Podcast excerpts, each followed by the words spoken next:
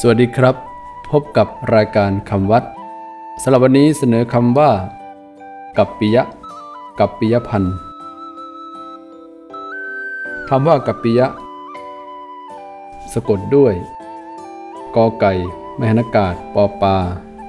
ปอปาสระอิยอยักษ์สระอะ แปลว่า เหมาะสม สมควร กัปปิยะหมายถึงสิ่งของเครื่องใช้ที่สมควรแก่สมณะ คือภิกษุสามเณรเป็นสิ่งของที่ภิกษุสามเณรบริโภคใช้สอยได้ ไม่ผิดพระวินัย เรียกเต็มว่ากัปปิยพันธ์ได้แก่ ปัจจัยสี่คือ ผ้า อาหาร ที่อยู่อาศัย และยารักษาโรค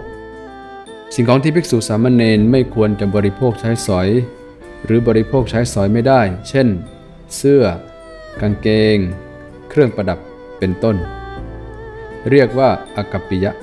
หรืออากัปปิยพันธ์ปัจจัยบางอย่างที่เป็นอากัปปิยะนิยมทำให้เป็นกัปปิยะเสียก่อนจึงถวายพระ เช่น ผลไม้ที่มีเปลือกหนา นิยมปอก หรือ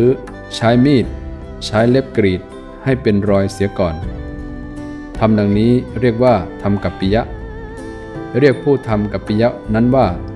กัปปิยะการกคำวัดสำหรับวันนี้ สวัสดีครับ